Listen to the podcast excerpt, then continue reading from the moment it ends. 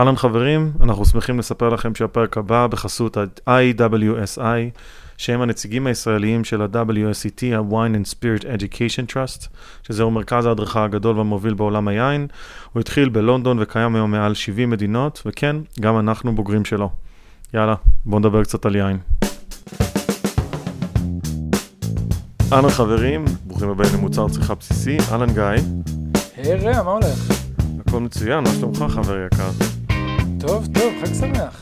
חג שמח, יום עצמאות שמח.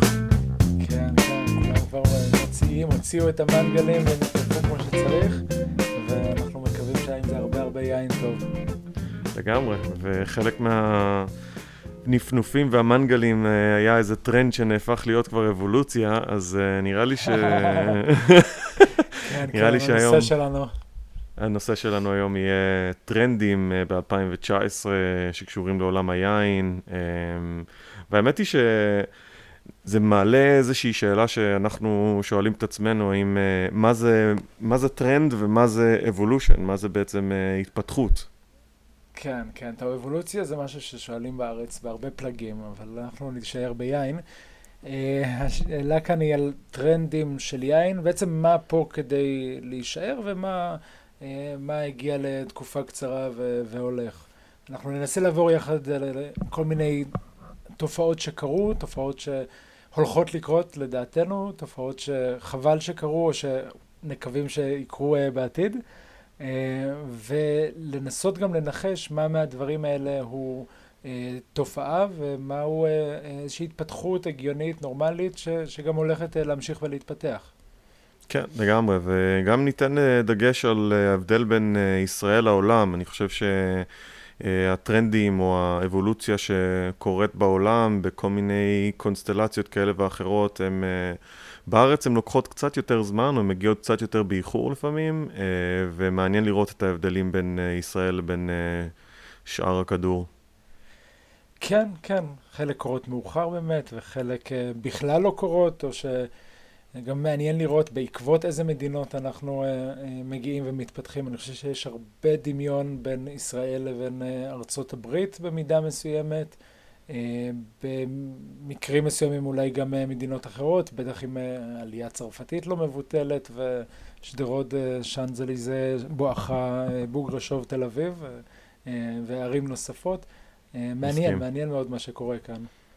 טוב, אז אולי נתחיל, תן לי איזה ככה טרנד ככה על חימום, תחמם אותנו. משהו ככה מרענן שאפשר להתחיל איתו את כל העניין. אני חושב שהדבר הכי נכון להתחיל איתו זה רוזה. לגמרי, באמת רוזה נהפך להיות בשנים האחרונות טרנד מאוד מאוד חזק, שהרבה מאוד, בעיקר ארצות הברית תפסה תאוצה מאוד מאוד חזקה, כל ה... אמרות הרוזי all day, הרבה מאוד קווים שמתחילים להבין את הפוטנציאל והמשמעות של יין, שהוא יותר קל, הוא יותר עם חומצה יותר גבוהה, מתאים למצבי, לטמפרטורות אחרות, יושב ממש טוב עם אוכל. אז אני חושב שיש פה איזושהי מגמה שכל העולם הולך לכיוונה כבר, בוא נגיד 3 או 4 שנים הרוזה צומח, אבל אנחנו מזהים איזושהי האטה.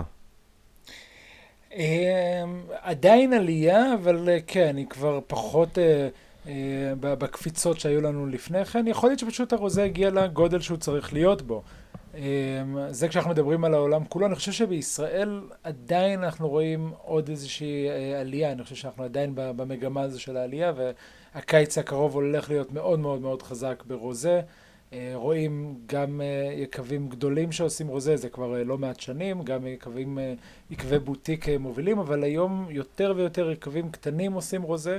זה איזשהו פתרון גם כדי לקבל איזשהו יין כאילו לבן אבל מאדום, שאפשר לשתות אותו קר עם המזג האוויר הישראלי, אבל עושים אותו מענבים אדומים, אז לא צריך לטעת עכשיו ענבים לבנים ולחכות את ככה וככה שנים עד שהם יהיו מוכנים. זה גם עוזר במידה מסוימת למלאים הגדולים שיש ליקבים הגדולים בישראל, לא מעט יקבים בישראל של ענבים אדומים, של עינות אדומים, לעומת הלבנים שקצת חסרים, אז הרוזה נכנס לקטגוריה הזו. אני חושב שרוזה בישראל כאן וממשיך לעלות, והלוואי שזה יישאר, הלוואי שזה יהיה לא רק טרנד, אנחנו ננסה ככה, כל אחד מהדברים שאנחנו מדברים עליהם, להגיד אם זה נשאר או עובר, אני מאוד מאוד מקווה שזה יישאר, שאני אשב מול החוף על המרפסת, בעירה שמשקיפה אל הים, הלוואי, אני רוצה לשתות רוזה.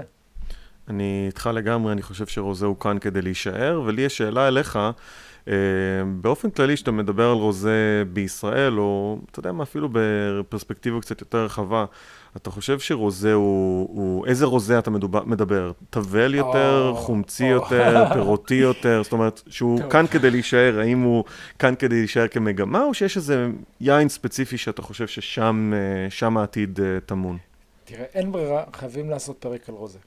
וזה עולם שלם ומלואו, וטבל זה סוג של רוזה שמי שמכיר אולי זה רוזים גדולים ועוצמתיים, ויש מצד שני את הרוזים של פרובנס, והיום גם באיטליה וספרד יש לו מעט רוזה, כל העולם מתעסקים ברוזה.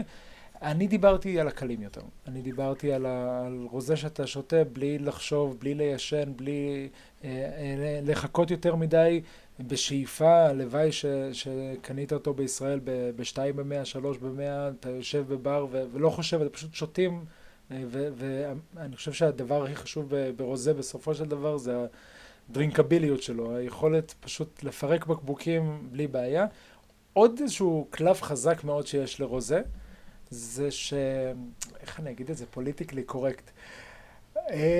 הוא היפהפייה החדשה בעיר, הוא זו שמצטלמת, או זה שמצטלם הכי טוב שיש, ואני חושב שלאינסטגרם יש מקום של כבוד בעלייה של הרוזה בעולם, ויחי המילניאלס והאינסטגרם שהביאו עוד הלום.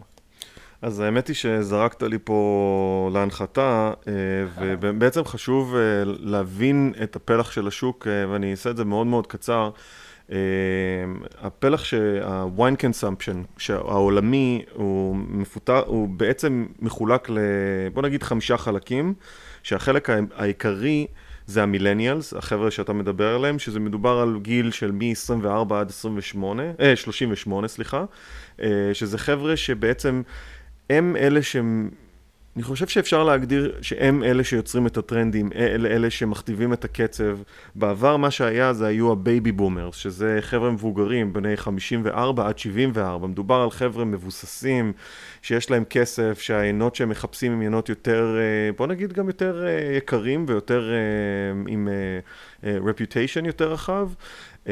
אבל החבר'ה הצעירים מחפשים היום עינות יותר קלים, יותר זולים, מוצר צריכה בסיסי אמרנו, אבל אני חושב ספציפית לגבי הרוזה, המילניאלס נותנים את הקצב, והפרובנס, הרוזה מפרובנס, הרוזה העדינים יותר, מגיעים בקבוקים יפים, הם זולים, הם נוחים, גם לכיס, גם לפה, אני חושב שאלה כאן כדי להישאר, ואני חושב שאתה צריכים לעבור לטרנד הבא, שלפי דעתי ריזלינג הולך לתת לעלות, בגלל שהייתה ירידה יחסית משמעותית במחירות של ריזלינג בשנים האחרונות.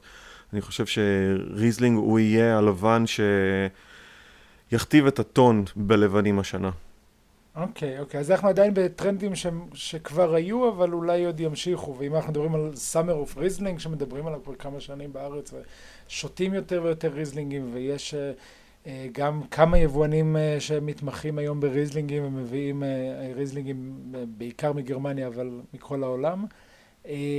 האם הוא חוזר גם השנה? יש ספקות לגבי זה, בעולם מדברים על זה שהוא לא יחזור, שהוא סיים את הריצה הנוכחית, הטרנד הזה קצת בירידה.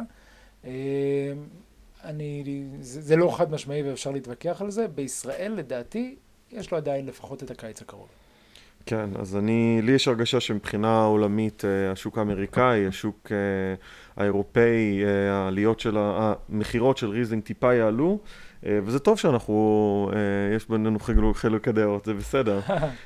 אחד העינות, לפי דעתי, שעם הכי הרבה חילוקי דעות, בין חובבי יין שרק מתחילים את צעדיהם הראשונים, לבין אנשי יין עם הרבה מאוד ותק, זה מין כפר קטן שנקרא שבלי.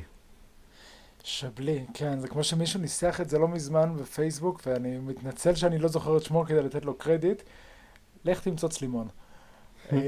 כל הכבוד לכל העניין הזה של השבלי והחמיצות ופריז והיינות האלגנטיים, יופי של יין, אבל לדעתי ההייפ כאן הוא הרבה מעבר לגודל של היין עצמו, ובישראל היום כולם מחפשים שבלי, גם בעולם מדברים על שבלי. כבר קרה לי שחבר סיפר לי שמנהל מסעדה שניגשו אליו וביקשו שבלי, אבל שיהיה אדום בבקשה, שאין דבר כזה למי שלא הכיר. אז שבלי זה מותג מאוד מאוד גדול גם בעולם, גם בישראל. לדעתי הוא הולך לרדת עכשיו. גם אני חושב ככה, אני חושב שיש הרבה מאוד אלטרנטיבות שמגיעות מכל העולם, ואפילו מבורגון. שבלי הוא שם חמוד, שם שקל לזכור, וזה מין היפי מגניב להגיד שבלי, אבל אני חושב שיש אלטרנטיבות הרבה הרבה הרבה יותר טובות, ועם גם ה-value for money שלדעתי משתלם יותר בעינות שמגיעים, שרדונה שמגיעים ממקומות אחרים וגם מבורגון עצמה. אז נראה לי שאפשר להתחיל לעבור לטרנדים חדשים, דברים חדשים שהולכים לקרות לנו לדעתנו. וואה, דברים שהולכים להגיע לישראל ולעולם כולו. טוב, בואו נתחיל את זה במבעבעים קצת. אז אני חושב שהטרנד של מבעבעים באופן כללי, כבר דיברנו, עשינו פרק שלם על מבעבעים ודיברנו על כל השיטות וכל הטכניקות. לפי דעתי, בדיוק לאיפה שהעולם הולך זה יותר קל, יותר עם חומצה יותר גבוהה, עינות קולינריים. אני חושב ששמפניות, פטנט, פרוסקו, למברוסקו, העינות המבעבעים יתפסו עוד מקום בנתח שוק, ואני מאמין אני לא יודע אפילו בכנות, זה דיון שיכול להיות מעניין, האם זה אבולוציה או טרנד, אבל אני חושב שככה או ככה זה ימשיך לגדול ולהתפתח. תשמע, בעיניי זה חתיכת טרנד, כל העניין הזה, טרנד ענק, יכול להיות שבראייה לאחור עוד 20 שנה נקרא לזה בשם אחר, אבל זה טרנד שתופס אותנו כבר 10 ו-15 שנים, גם בארץ, גם בעולם. בישראל קראו לזה מהפכת הקו הנגילה שהייתה, וקווה כבר מייצרים אזור ה-250 מיליון בקבוקים בשנה. עוד מבעבע שעושה את צעדיו לישראל, וכבר כמה וכמה יבואנים יותר מרמזו שהקיץ הקרוב הולך להיות הקיץ של המבעבע האיטלקי, הפרוסקו. תבין, הפרוסקו שאנחנו מדברים עליו בישראל עוד לא לגמרי מכירים, בעולם הגיעו השנה, בציר 2018, לכמעט 500 מיליארד בקבוקים של פרוסקו שמיוצרים. וואו. זה כמעט כפול משמפניה. זה וואו. ענק, זה כפול מקווה, זה עצום, זה ענק, וזה עלייה מטורפת, כי ב-2010 אנחנו מדברים על 140,000 בקבוקים. כאילו, זה מכפיל ומשלש את עצמו כל הזמן, ופרוסקו זה הדבר, ובארצות הברית זה מה ששותים. גם בתל אביב, אני מנחש, אני מקווה שכבר בקיץ של 2019, אבל יש סיכוי סביר שזה רק בקיץ של 2020. אני מסכים איתך, ואני חושב בגלל זה תהיתי, האם זה טרנד או זה, כי פרוסקו הוא כבר, אתה יודע, שמפניה ופרוסקו הם נמצאים פה כבר איזה כמה שנים טובות, ואני חושב שזה פשוט מדהים ההתפתחות של המשקאות האלה בכל העולם.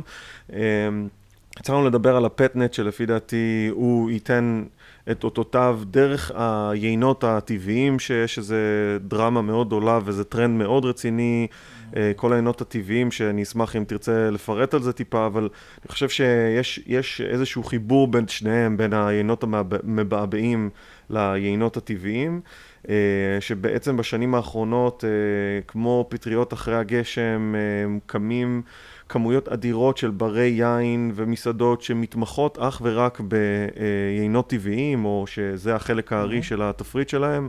אתה חושב שזה טרנד שהוא כאן כדי להישאר? קודם כל זה טרנד. אני חושב והחיבור היפה ליינות טבעיים, יינות אורגניים, ביודינמיים, ססטיינביליטי, כל העניין הזה זה איזשהו משהו שמדברים עליו בעולם, וזה פתאום גם משפיע על הצרכן הסופי. היום אני רואה אנשים נכנסים למסעדה, נכנסים לחנות יין, אומרים אני רוצה יין אורגני, אני רוצה יין ביודינמי, אני רוצה יין שמגיע מיקב שמקפיד על קיימות. אלה דברים שאנשים מחפשים היום, וזה הופך להיות עוד איזושהי נקודה שהיא מעבר למחירתית, יש בה גם הרבה שמירה על העולם ועל הבריאות שלנו וכן הלאה. יש אגב תערוכות שלמות, גם בצרפת, בלונדון הייתה עכשיו תערוכה של רו ויין, של יינות טבעיים. יופי של תערוכה. כן, ועושים אותה כבר כמה שנים. בישראל זה עוד ככה די ראשוני, אנחנו כבר מדברים על זה, הג'ייקונדות מביאות הרבה עינות בקטגוריות האלה, הג'ייקונדה החנות שנמצאת בפרישמן ויבואניות של יין. יש עוד כמה וכמה יבואנים שמביאים יותר ויותר יינות יקבים, אורגניים, ביודינמיים, יינות טבעיים. אנחנו נעשה דיון שלם על העניין הזה של יינות טבעיים, יש לי הרבה מה להגיד על זה, אבל אין ספק שכרגע זה טרנד, האם הוא גם יישאר הלאה? יכול להיות, יכול מאוד להיות. אני אגיד משהו באופן אישי, כי המאזינים, מי שמאזין לנו כבר הרבה, את כל ה-36, 37 פרקים שלנו, יודע שאיפה אני ומה אני עשיתי בעולם הזה, מבחינת ללכת לכיוון יותר טבעי, והמקומות שעבדתי בהם, והדברים שאני חושב עליהם בהמשך, ובעצם לא עשינו פרק שלם על, בוא נגיד, ביודינמי או אורגני או חקלאות אחרת, שונה מהחקלאות הקונבנציונלית והעיננות הקונבנציונלית. אני חושב שיש יותר אחריות ויותר משמעות לשוק. אני חושב שאנשים יותר מסתכלים מה הם מכניסים לגוף שלהם, שזה יכול להיות גם באוכל שלנו. אני מרגיש שאנשים סביבי מסתכלים יותר על התווית מאחורה, ולראות שאין חומרים מטורפים, כימיים, אלוהים שישמור במוצרים שלהם. אנשים, יש להם יותר מודעות. אני חושב ששני הדברים שבעיניי מגדירים את הטרנד הזה, שלפי דעתי הוא יותר רבולושן מאשר טרנד, זה משמעות, וזה, אנשים מחפשים איזושהי משמעות, איזשהו ערך, מחפשים את הvalue של הדברים, ומחפשים את משהו שהוא נכון יותר, או בריא יותר, או תקין יותר. אנשים, המודעות של אנשים עולה. ראיתי איזשהו סקר של, אני חושב שזה היה בדיקנטר, שזה אחד האתרים הכי חשובים, שהם רשמו איזה, מה לדעתך זה יין אורגני, או מה דעתך לגבי כל השיטות האחרות האלה. ורוב האנשים אמרו שהם, היו שם כל מיני אופציות, ואחד מהם זה היה שאני, אם היין טוב, אני סומך על היין, אם אני סומך על המותג, אני סומך על העינן, זה בסדר אם זה לא יהיה אורגני או טבעי. אני חושב שהרבה מאוד אנשים לא יודעים מה יש ביין שלהם, ואני חושב שאם תהיה יותר מודעות לגבי מה המוצרים, החומרים, הכימיים שייננים בעולם כולו וגם בישראל מכניסים, אנשים ירצו לשתות דברים יותר טבעיים, יותר בריאים. לגבי העניין הטרנד של יינות טבעיים, יין טבעי בעיניי, אני לא יודע אם יש דבר כזה. אני לא יודע מה זה אפילו. אין סרטיפיקציה לזה, אין שום דבר. כל אחד יכול לקרוא לעצמו יין טבעי, אם הוא משתמש, אם הוא מינימום אינטרוונשן, שזה גם משפט שהוא, מה זה אומר בעצם מינימום אינטרוונשן. אז לדעתי אין דבר כזה כל כך, אני חושב שזה טרנד מגניב, אני חושב שיש הרבה מאוד יינות שהם לא תקינים, הם ברמת יין שיש לו פגם מאוד מאוד קשוח, אבל היין נעשה בצורה טבעית, מבחינתי היין הזה הוא פסול, בגלל זה אני חושב שהטרנד הזה, בגלל שהוא כל כך אמורפי וחסר צורה, אני חושב שהוא לא יישאר פה בטווח הארוך, אבל אולי בוא נגיד בשנה או בחמש שנים הקרובות עדיין אנשים מדברו על זה, אבל לפי דעתי בסוף השאיפה היא שהיין יהיה יין תקין, טעים ובריא. מסכים איתך לגמרי, ואני אצטט עוד איזשהו מחקר שהתפרסם כבר לפני שנה וקצת בוויין ביזנס, אחד האתרים הכי חשובים למסחר ביין ולעולם היין, וזה מחקר שנעשה על ידי שני מאסטר אוף ויינס שהם גם דוקטורים, ביחד עם אישה נוספת, והם בדקו בבורגון מה הדבר הכי משמעותי לגבי קנייה של יין, מה הצרכנים מחפשים כשהם קונים יינות בורגון, והתשובה החד משמעית, הכי חשובה, הייתה קרמים בריאים. זה העניין, זה מה שאנשים מחפשים. אז אני מתחבר למה שאמרת. לגבי ה-Natural Wines, יש לנו עוד דיבייט לעשות, אורגני, ביודינמי, קיימות, חד משמעית לגמרי. נעבור לטרנד הבא? שוט. בוא ננסה. מה אתה אומר? יינות מקופסה, יינות במזיגה ישירה, יינות בלי בקבוק. יקרה או לא יקרה? אני כולי מלא מלא בתקווה שזה יקרה. אני אתן פידבק למור ברנשטיין שרשמה לפני כמה זמן שמישהו ירים כבר את הכפפה הזאת או את הקופסה והתחילו לייצר יינות ישראלים טובים, תקינים, טעימים, נגישים מבחינת המחיר והאיכות שלהם בקופסה, כמו שזה קורה בכל העולם. פה בפרספקטיבה שלי כרגע, אחרי שאני נמצא פה הרבה חודשים בניו זילנד, אני רואה שזה לא תופס.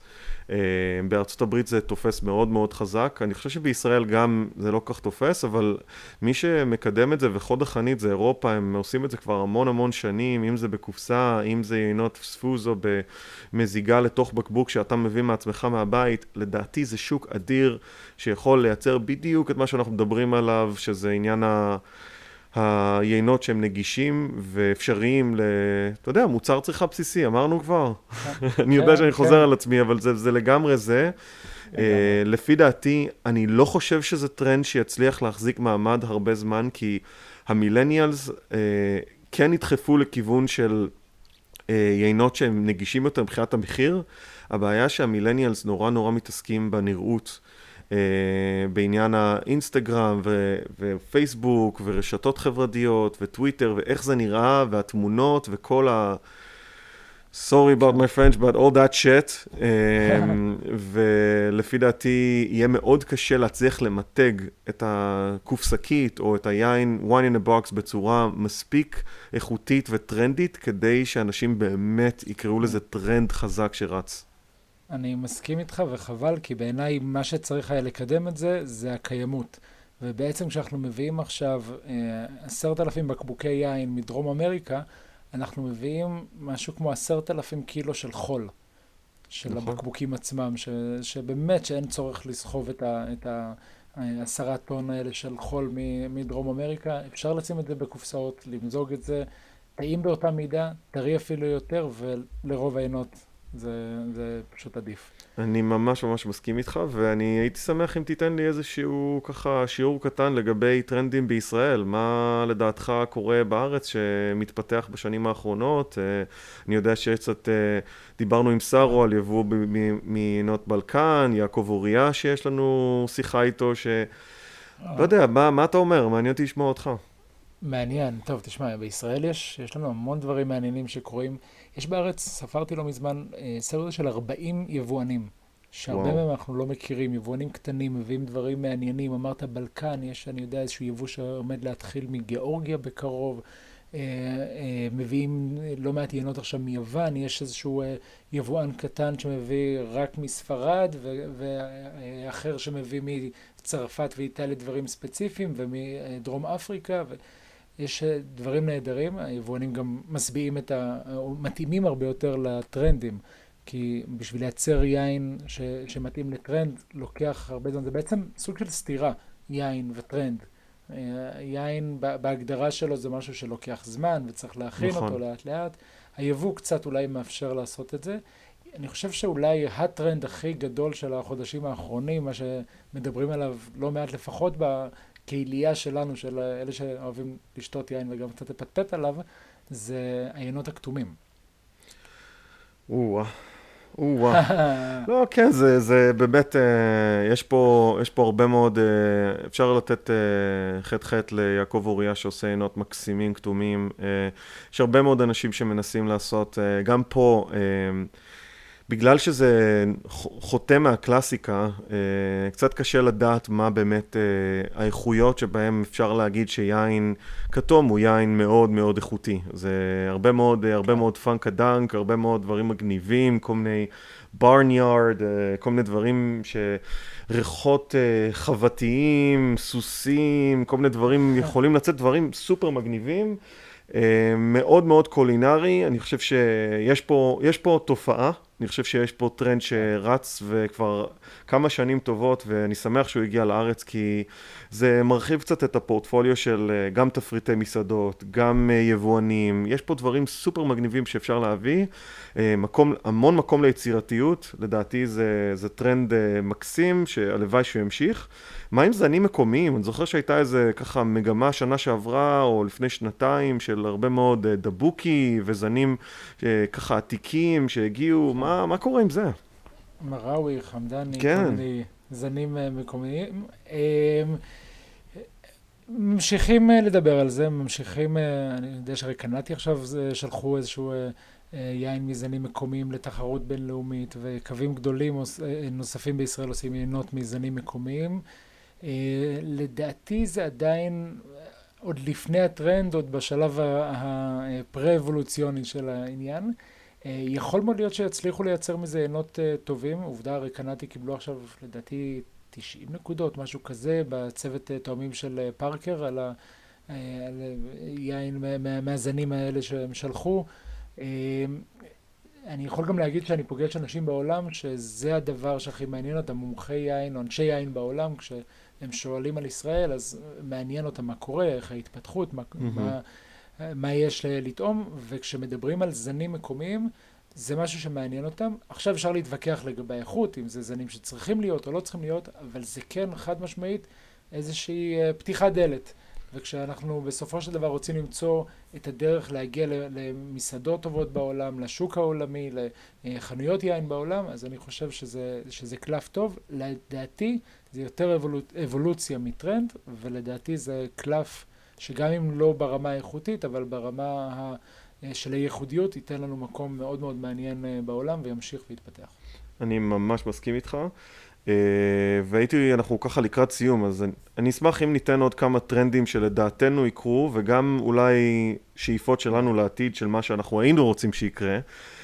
אז ככה בקצרה, אני חושב שיש, תהיה עלייה בשוק הצפון אמריקאי, יינות שמגיעים מאורגון, מקליפורניה, מנדסינו, סונומה, אולי יינות שהם יותר נגישים, אבל אני חושב שהשוק האמריקאי, כמה שהוא חזק וכמה שהוא אדיר, הוא הולך עוד יותר להתפתח.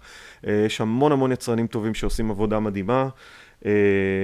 אני חושב שימשיכו להיות מחירים מטורפים בבורגון ובורדו לעיינות שלהם. אתה מכיר את הדברים אפילו יותר טוב ממני כמומחה פרנקופיל, אבל לפחות לי יש הרגשה שהטרנד הזה של יינות שעדיין הם באמת בחוד החנית הכי שיש, עדיין ישמרו על המחירים שלהם ואפילו קצת יעלו. מה דעתך לגבי טרנדים? מספיק לגבי מה שאמרת, לראות את הגרף עלייה של לייב-אקס, הבורסה של היין בלונדון, ולראות שהמחירים של היינות ממשיכים ועולים, ויש עלייה יציבה ממוצעת של סדר גודל של 10% של הערך של היין שממשיך ועולה כל הזמן, ועם כל ההספדות שהיו, המחירים ממשיכים ועולים. כשאנחנו מדברים על יינות היוקרה באמת הגדולים, הצרפתים, איטלקים קצת, טיפה אמריקאים, אוסטרליים, צ'ילה טיפה ממש, וספרד טיפה.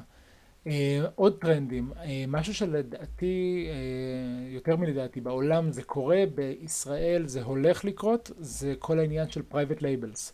private labels, מעבר לאיזושהי מסעדה שעושה 1,000 בקבוקים, 2,000 בקבוקים, אני מדבר על רשתות שיווק, וכאן אני גם מתייחס למחירה של יינות ברשתות שיווק. בישראל רואים את זה בשנתיים האחרונות, שופרסל נכנסו למגרש, טיב טעם כבר הרבה שנים במגרש, אני מאמין שגם רשתות אחרות ייכנסו לעניין, ומהר מאוד, כמו בעולם, יתחילו לייצר פרייבט לייבלים, יינות שלהם שנמכרים רק אצלם, כמו שיש את המותג של רמי לוי ויש את הקולה של שופרסל, אז יהיה יין שלהם, עם השם שלהם, עם המותג שלהם, ואגב, מאוד מקובל בעולם, מי שמסתובב בצרפת רואה את רשת החנויות ניקולס למשל, רשת אחת הגדולות בצרפת במחירת יין, שיש להם שמפניה ניקולס ויש להם בורדו ניקולס, אז זה עוד משהו שהולך להיות.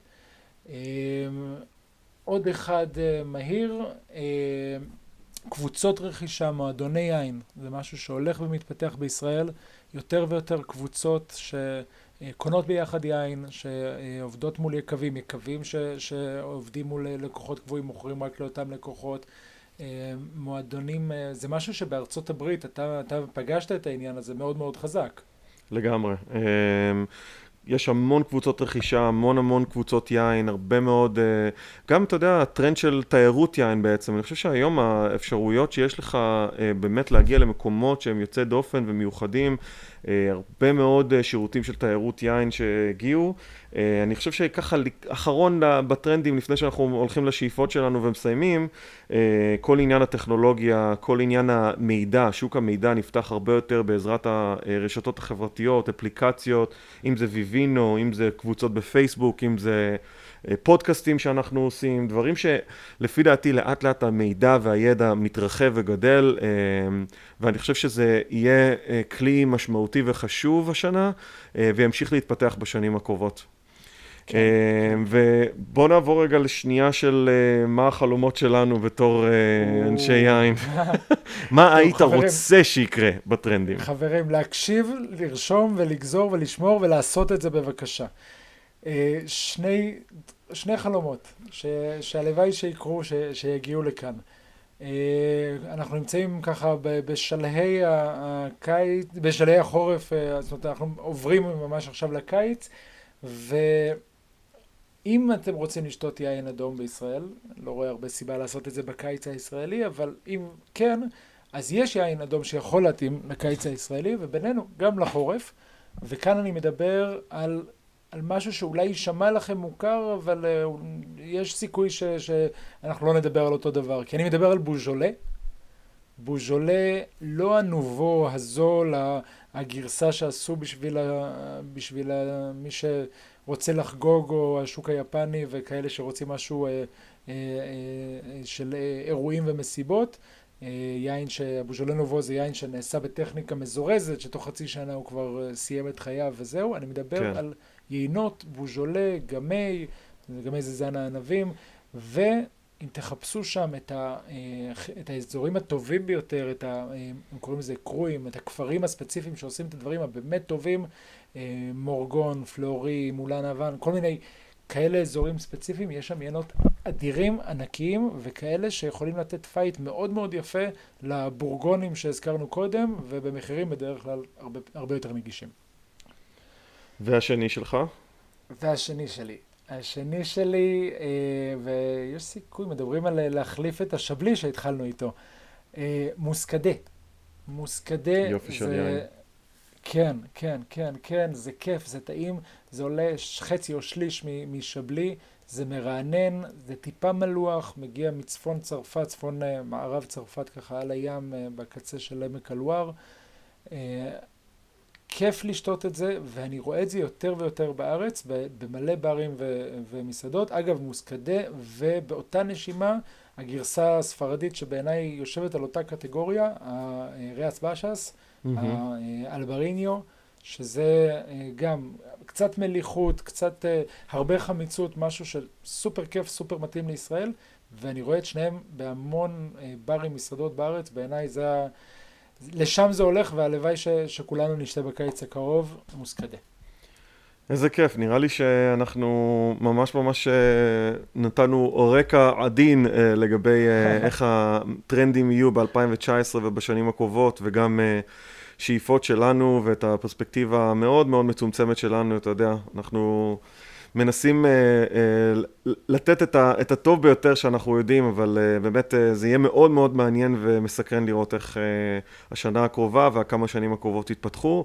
אנחנו כמובן נעשה איזשהו touch base again ונראה בעוד כמה שנים האם הדברים שאמרנו אנחנו צריכים לאכול את הכובע או שאנחנו נשתה איזה כוס יין במקום. טוב, אז לגמרי. אגב, בהקשר הזה, חברים, אתם מוזמנים להוסיף את הדברים שלכם. טרנדים שלא הזכרנו, טרנדים שאתם הייתם רוצים שיהיו, דברים שבעיניכם זה לא טרנד אלא אבולוציה, ולהפך. שתפו אותנו, תכתבו לנו, מוצר צריכה בסיסי, פורום יין בפייסבוק. ריה, תודה רבה על התענוג הזה, אני בטוח שיש גם לך עוד הרבה מאוד להגיד, אבל אנחנו נסיים את הפרק הזה כאן. לגמרי. תודה. תודה רבה גיא, ותודה לכם מאזינים, שיהיה אחלה יום. צ'או צ'או. אחלה יום, ביי ביי.